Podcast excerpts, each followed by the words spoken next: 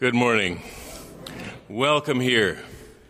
I'm glad that you're all here this morning.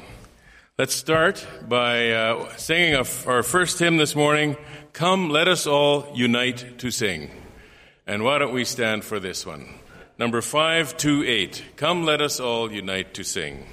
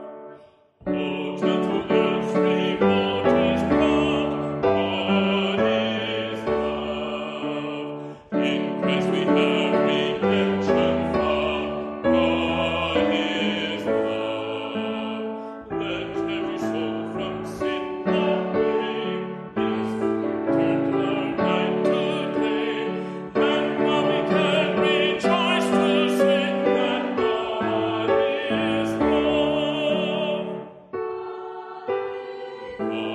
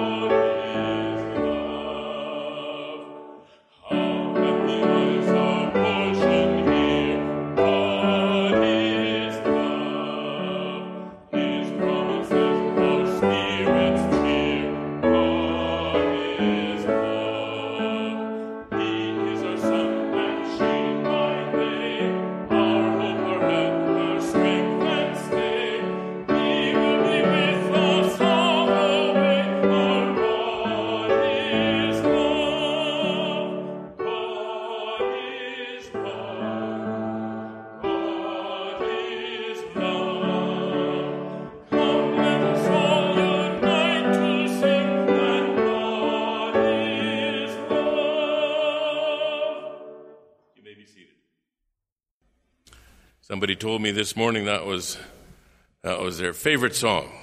So I hope some of you were encouraged by that.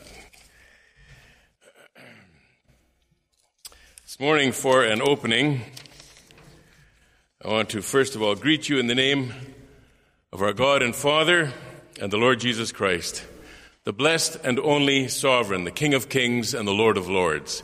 He has invited us here today, and so we want to uh, rejoice in that. And I trust that we'll be mutually encouraged by each other's faith as we worship together this morning. I want to read a little bit from uh, Psalm 104, a few verses at the beginning and a few verses at the end. Psalm 104.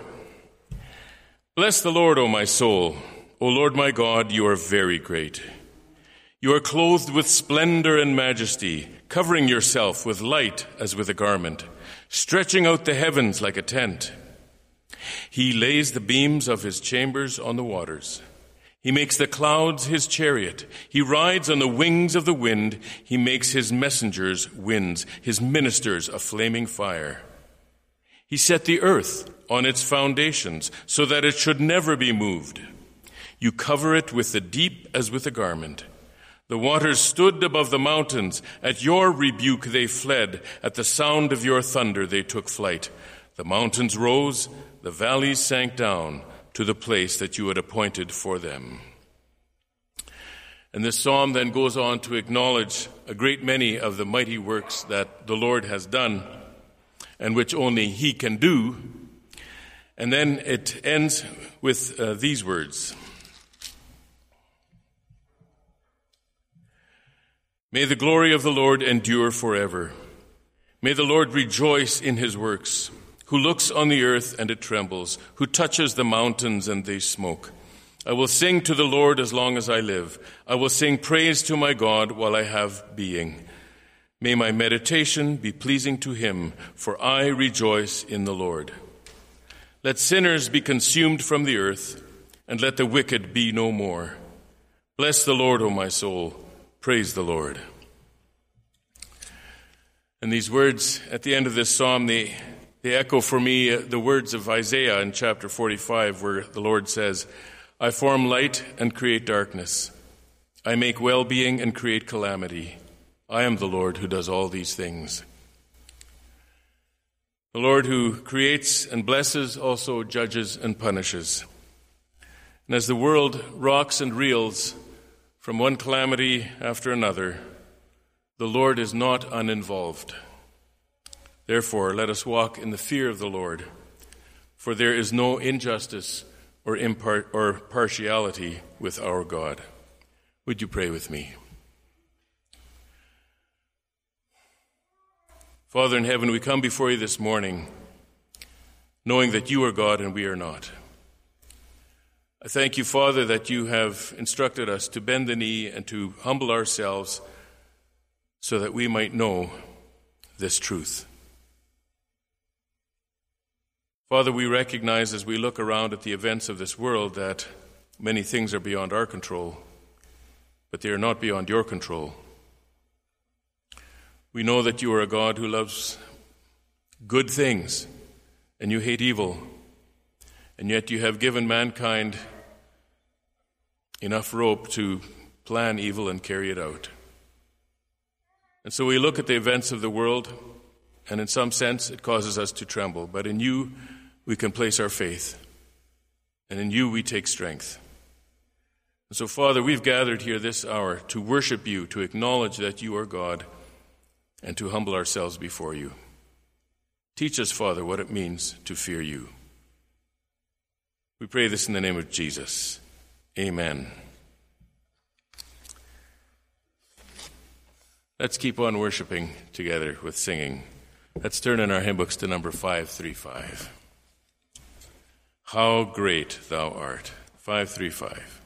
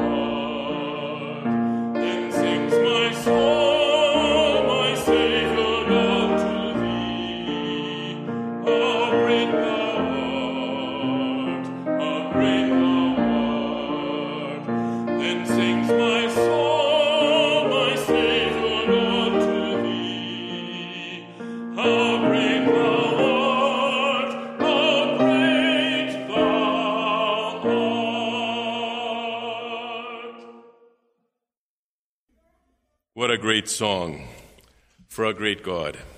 Let's turn to number 541 and sing Marvelous Grace. Marvelous Grace of our loving Lord. 541.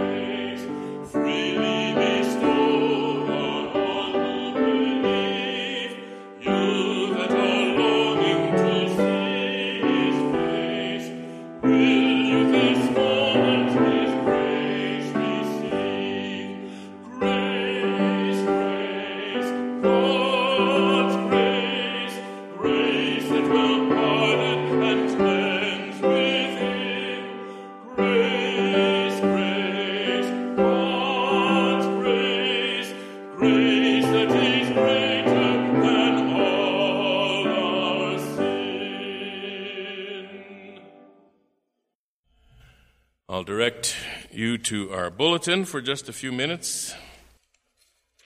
Our missionaries of the week are Dawn and Shar Epp. I would encourage you to make a point to send them a note of encouragement or give them a call and let them know that we are thinking of them and praying for them.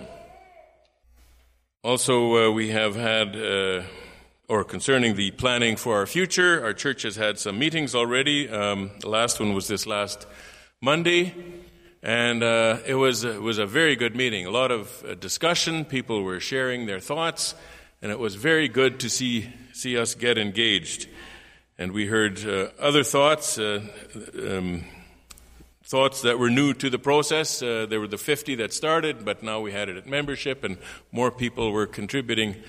Just a very healthy discussion, I think, and there will be opportunity for you to put questions and comments in a box in the foyer, and these uh, questions and comments can be addressed at a later meeting. The uh, Missions Committee has put forward a motion which we will vote on on uh, March 27, and you can read the motion there. The Missions Committee moves that the Winkler Bergthaler Mennonite Church commit to the refugee sponsorship of Safari Muhanuzi and his family. So, something to think and pray about until that time. Winkler Bible Camp is holding a drive through fundraiser, another one on March 22nd. That day you won't have to cook supper, so be involved there and contribute. Then a look at uh, people in our church who are suffering. Dorothy Giesbrecht is in the hospital, two broken ankles. Pray for her. It's going to be a long road for, to recovery. And uh, it'll be long for Frank, too. Also, uh, uh, chatted with Wally yesterday, Wally and Elma. He has been diagnosed with prostate cancer, and it has uh, spread beyond the prostate, so there's, a, there's concern there. But uh, uh, it was interesting. They were telling me that uh, they were reading up on some of the literature that's available, or reading in the literature that's available, and they were told by the doctor even the stuff that's you know three years old is out of date, so don't read too much. And so that's kind of exciting that, that you know such advancements are being made in, in medicine that uh, they, what two years ago was already a good thing is now there's not there are now better things. So I think there's hope there. Let's keep praying for them. And then uh, we also, uh, there was a death this week. John Jensen passed away uh, accidentally on Friday, February 18th, son in law to Betty Dick, and a husband to, their, uh, to her daughter Kelly. So, um, a real adjustment for that family. Uh, Betty just lost her husband in December. So, two sudden deaths, uh, unexpected deaths, and that family is in grief. So, show your love to them and pray for them also. All right, I'll ask the ushers to come forward, and then we will pray. Would you please rise for prayer?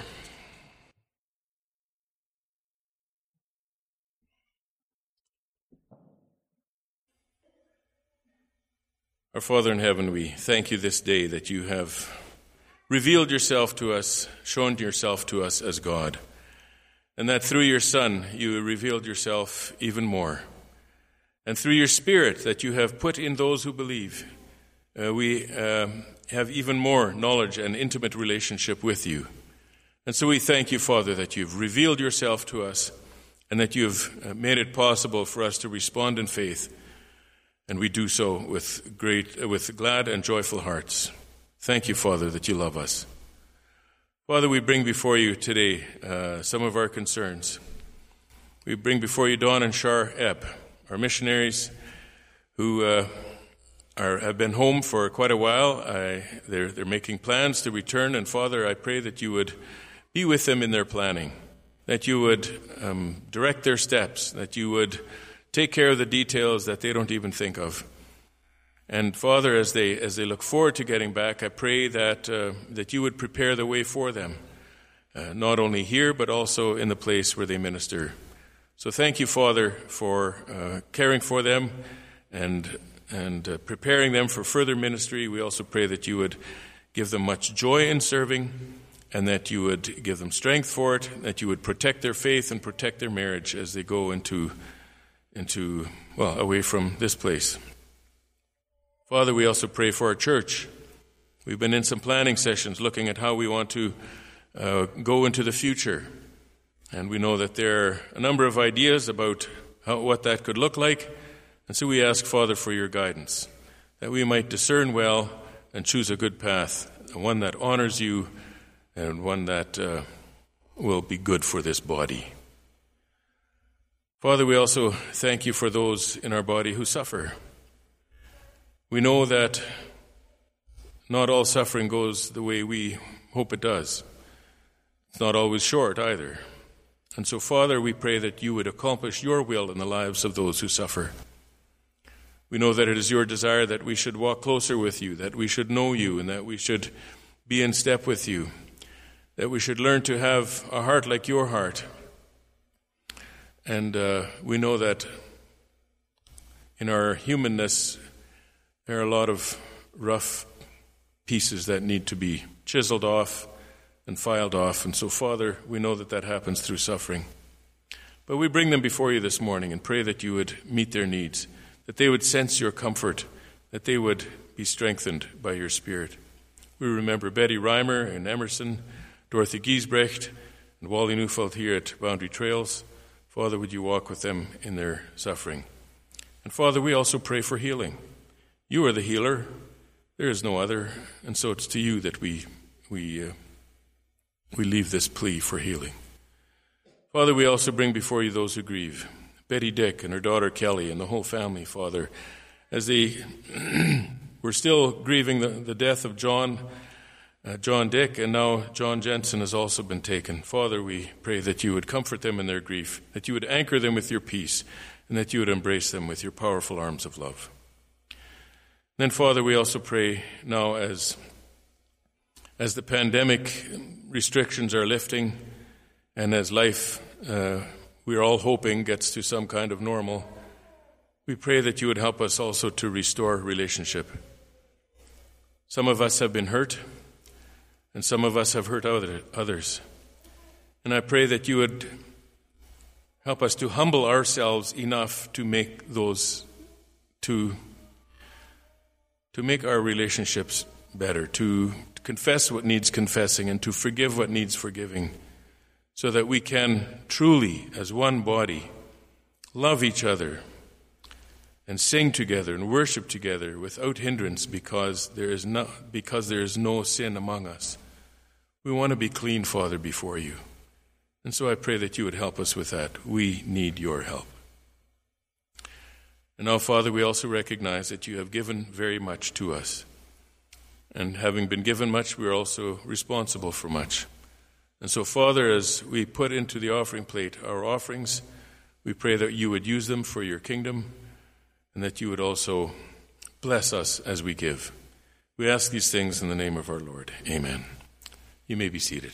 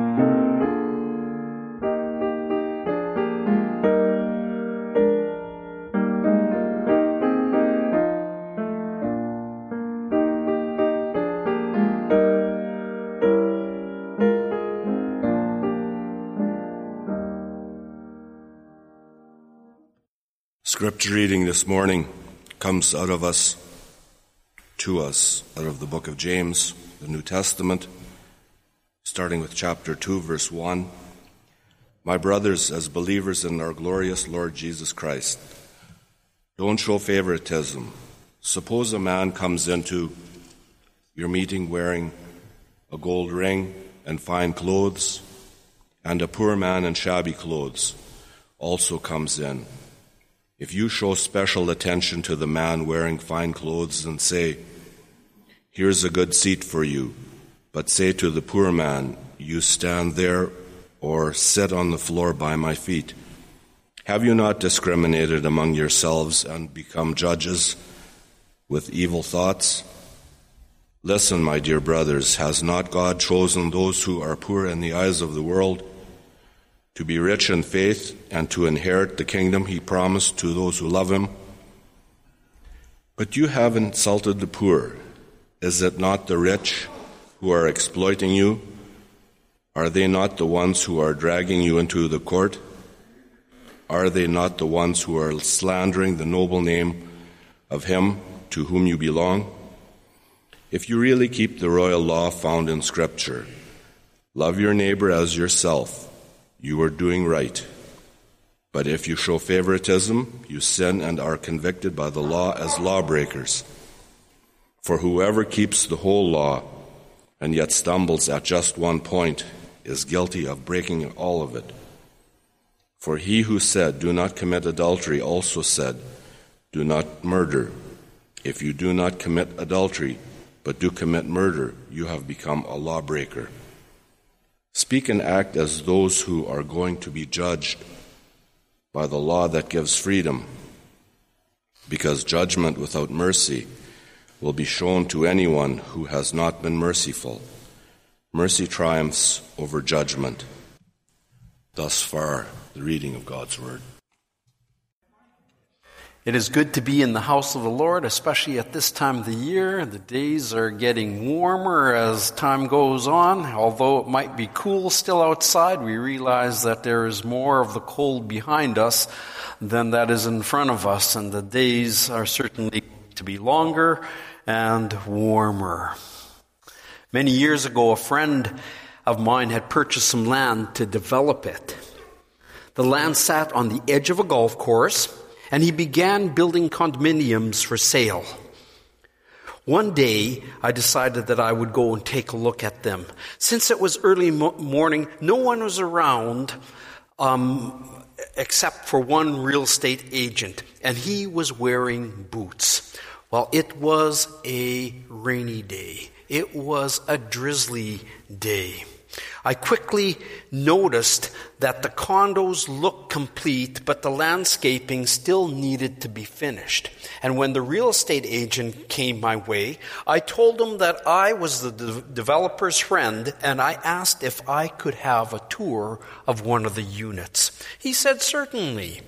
In order to enter, we walked across boards because everything was mud. Yeah, of course, as I said, it had been raining. And although he knew that I was there not to purchase a property, he was still very kind and he was willing to give his time. Once we were inside and he was taking off his boots, he told me this story. One day, a fellow wearing boots and dirty clothes walked into the real, uh, real estate office where he worked. No agent arose to service him, and no one said anything to him. That's when this agent made his way over to him and asked, How can I help you? The individual told him that he was interested in purchasing a condominium and if he could see some, and this agent said certainly, and the way they went, he took them out. That day, that fellow who looked like a poor person bought three condominiums from him that day. Wow. The moral of the story is not how to spot a rich person who looks poor, but rather don't shun those who look poor and show favoritism to those who look wealthy.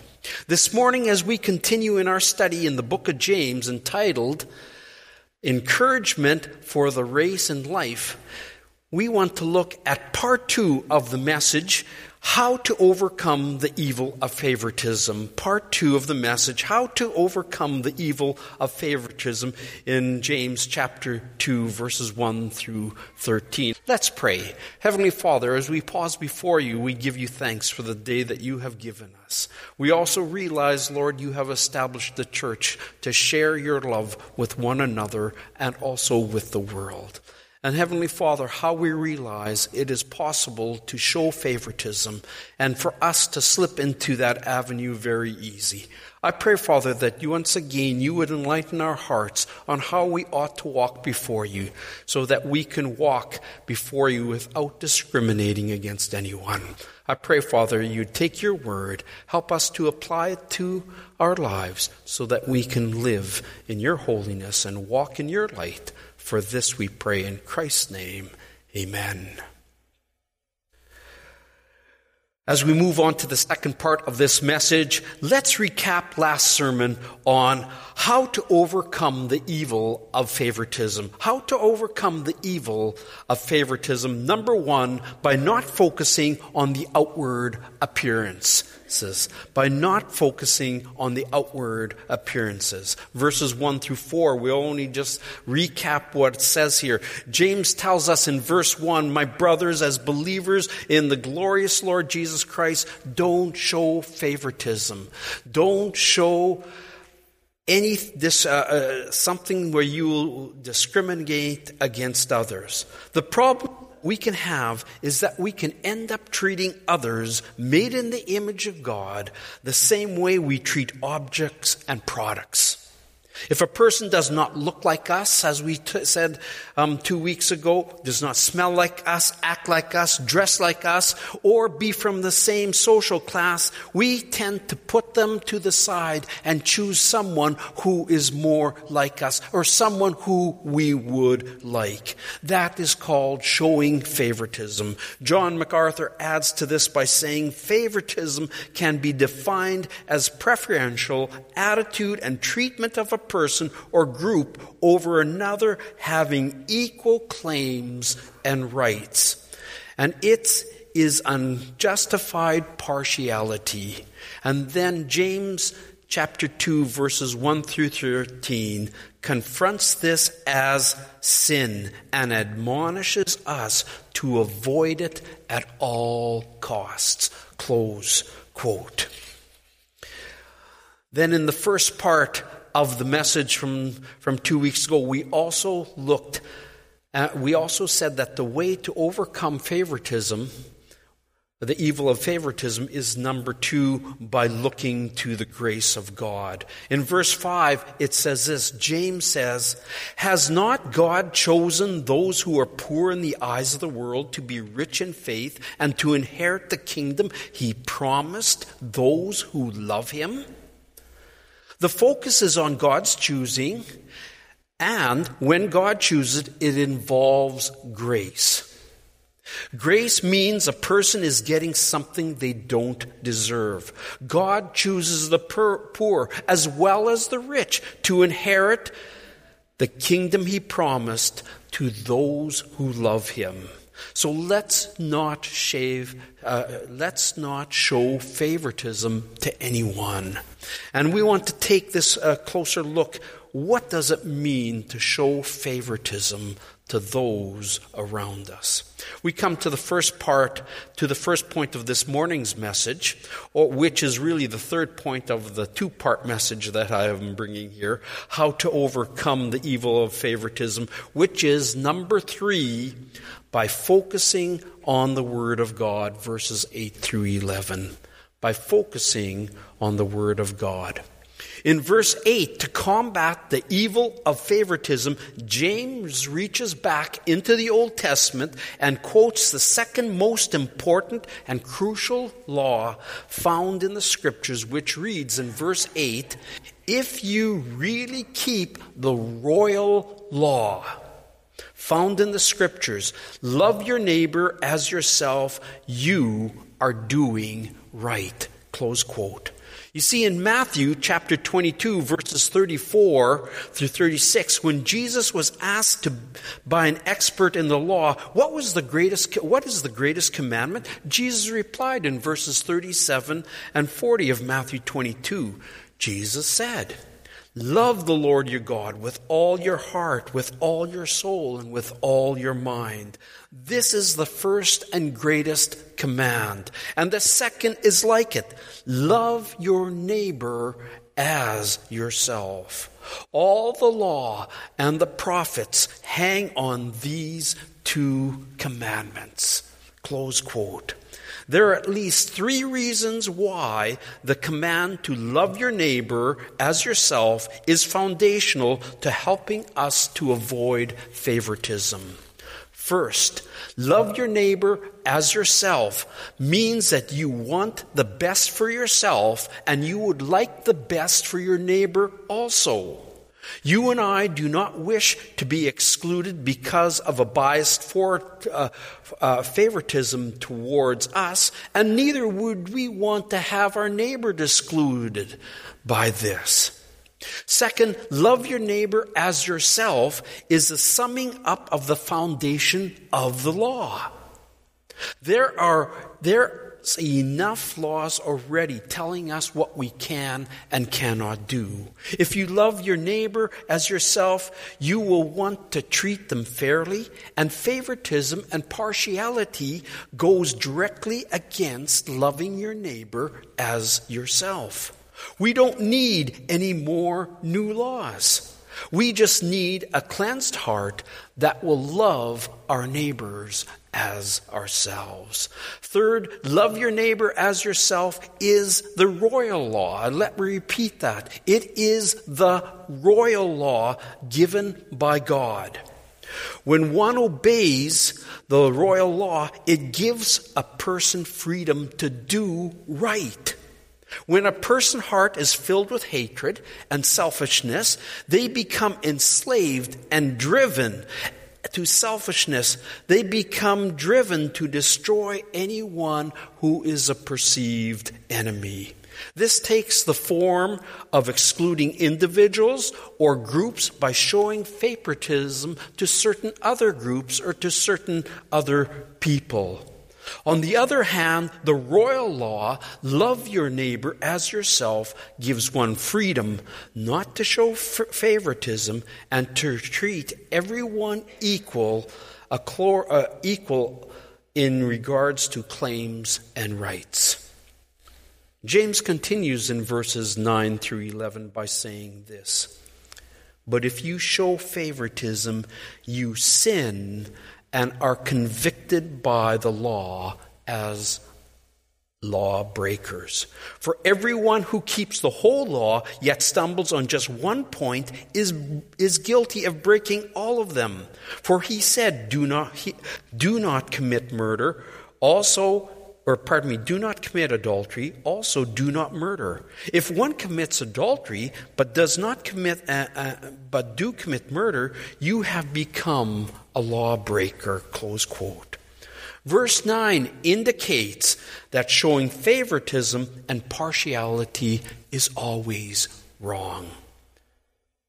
Many other scripture passages also demonstrate that God is not a respecter of persons. In other words, God is fair when it comes to judging everyone. He will not bend the law for no one, no matter who you may be. An example is when a bank states to all employees that the doors are to be locked at 555 then that is the requirement that is the law that what's that is what needs to take place however if one respects a person who comes to the door they may let them in at 556 while another person they would never let in thus the employee becomes a lawbreaker they're discriminator. They show favoritism.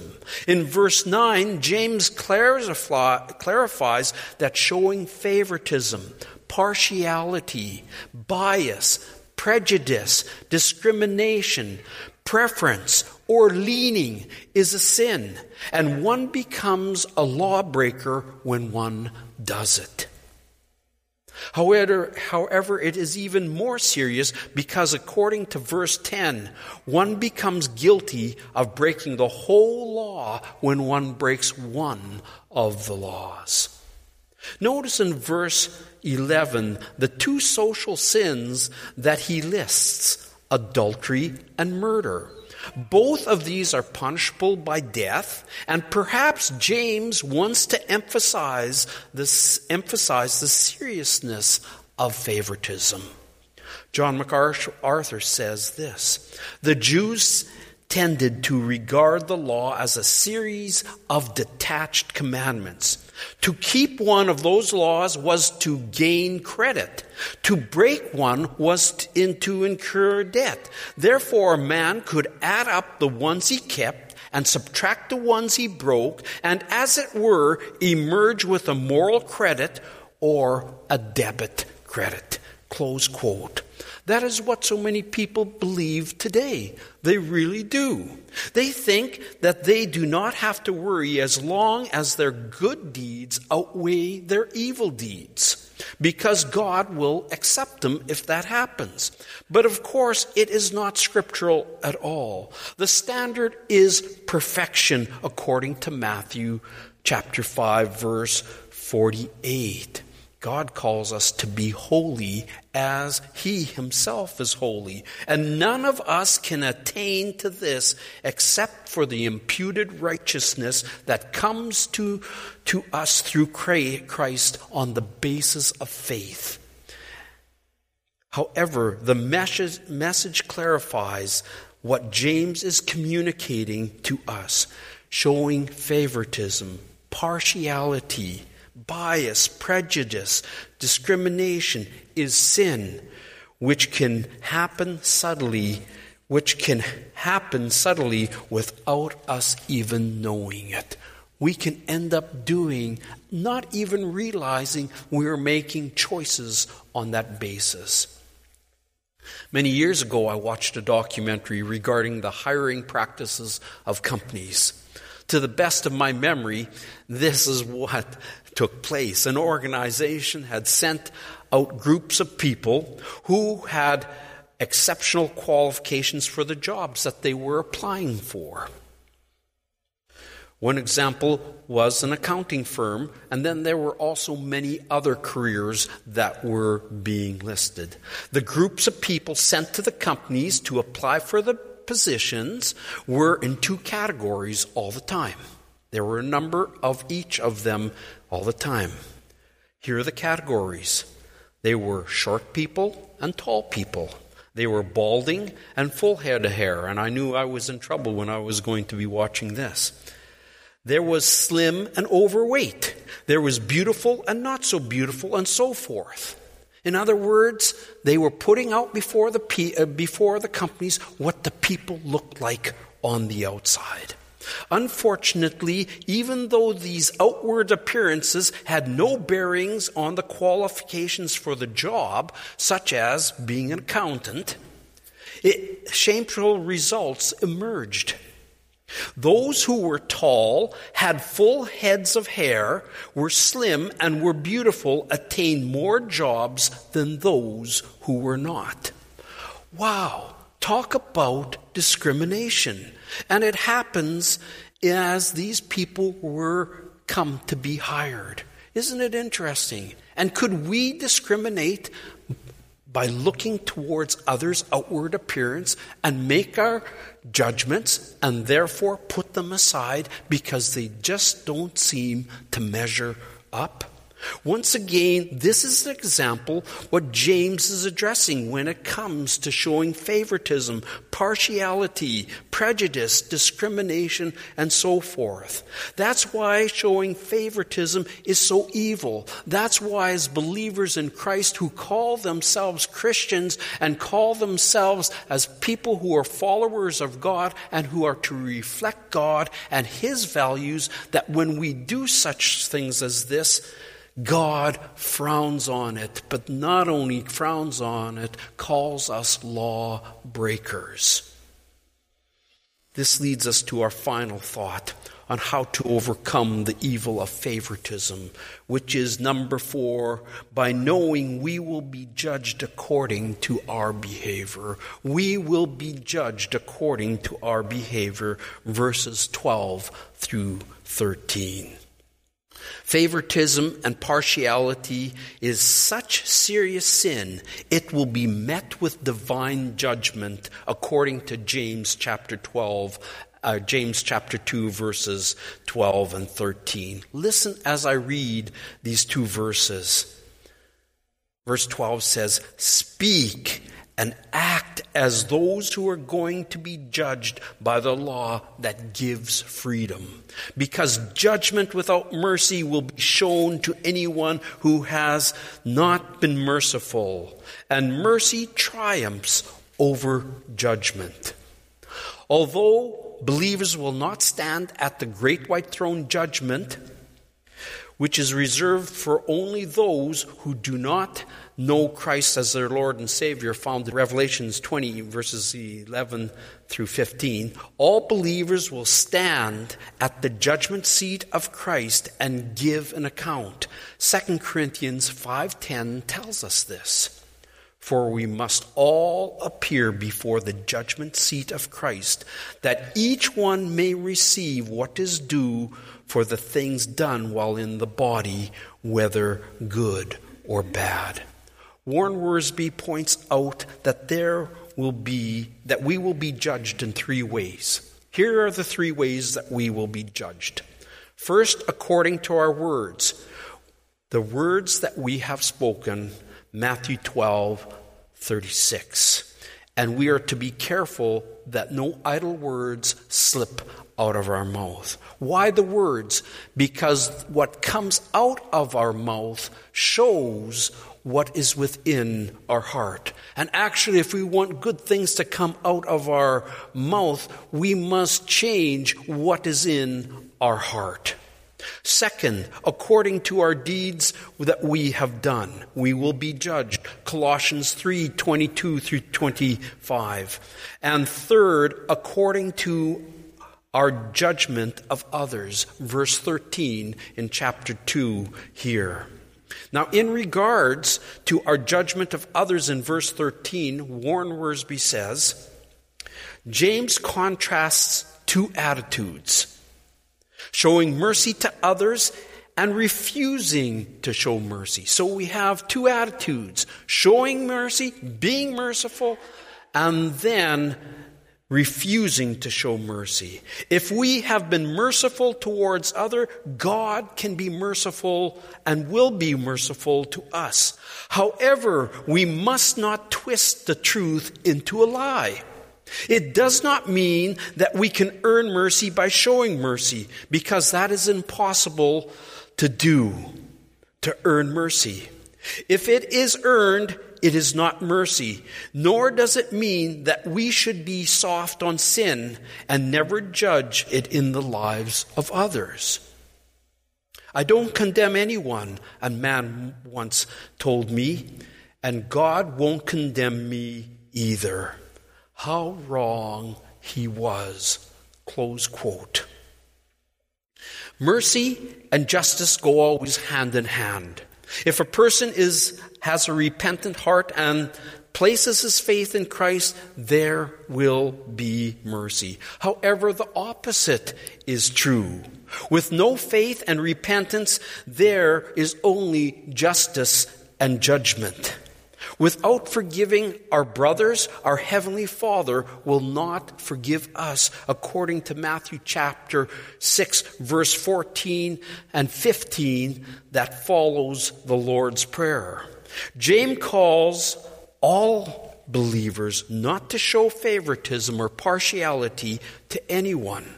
God wants everyone to deal with God wants everyone to deal with others fairly because this is the way that the Lord deals with us. And the Lord wants us to show mercy towards others because mercy always triumphs over judgment. I close with a story from our daily bread written by Kirsten Holmberg. When my children were, squab- were squabbling and came to me to tattle on one another, I took each child aside separately to hear their account of the problem. Since both were guilty at the end of the chat, I asked them each what they felt would be appropriate fair consequence for, this, for their siblings' action. Both suggested swift punishment to the other.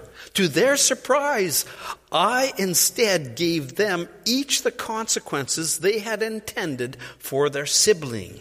Suddenly, each child lamented how unfair the sentence seemed now that it was visited upon them, despite having deemed it appropriate when it was intended for the other.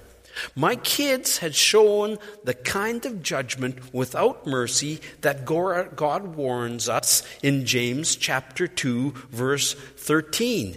James reminds us that instead of showing favoritism to the wealthy or even to oneself, God desires that we love others as we love ourselves, according to verse 8. Instead of using others for our selfish gain or disregarding anyone whose position doesn't benefit us, James instructs us to act as people who know how much we've been for, how much we've been given and forgiven and to extend that mercy to others. God has given generously his mercy to us. In all our dealings with others let us remember the mercy he show, he's shown us and extend it to others. Close quote. As we look at our lives as we try to understand and to distinguish between what is favoritism and what is not, let us remember there are principles laid down in the scriptures.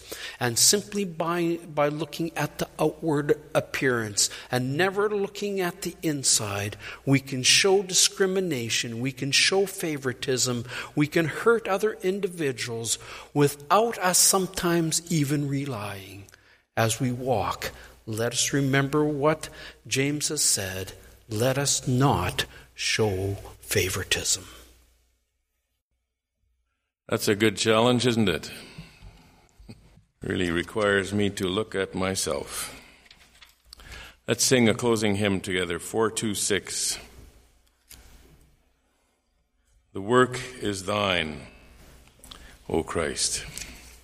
426.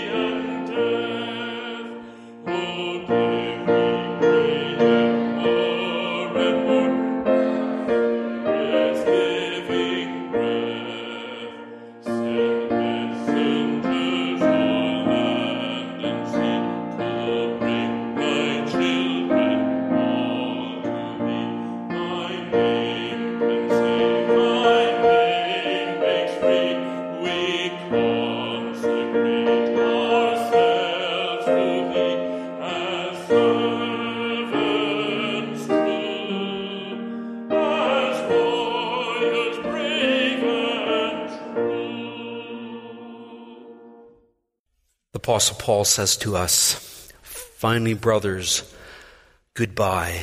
Aim for perfection. Listen to my appeal. Be of one mind. Live in peace. And the God of love and peace will be with you.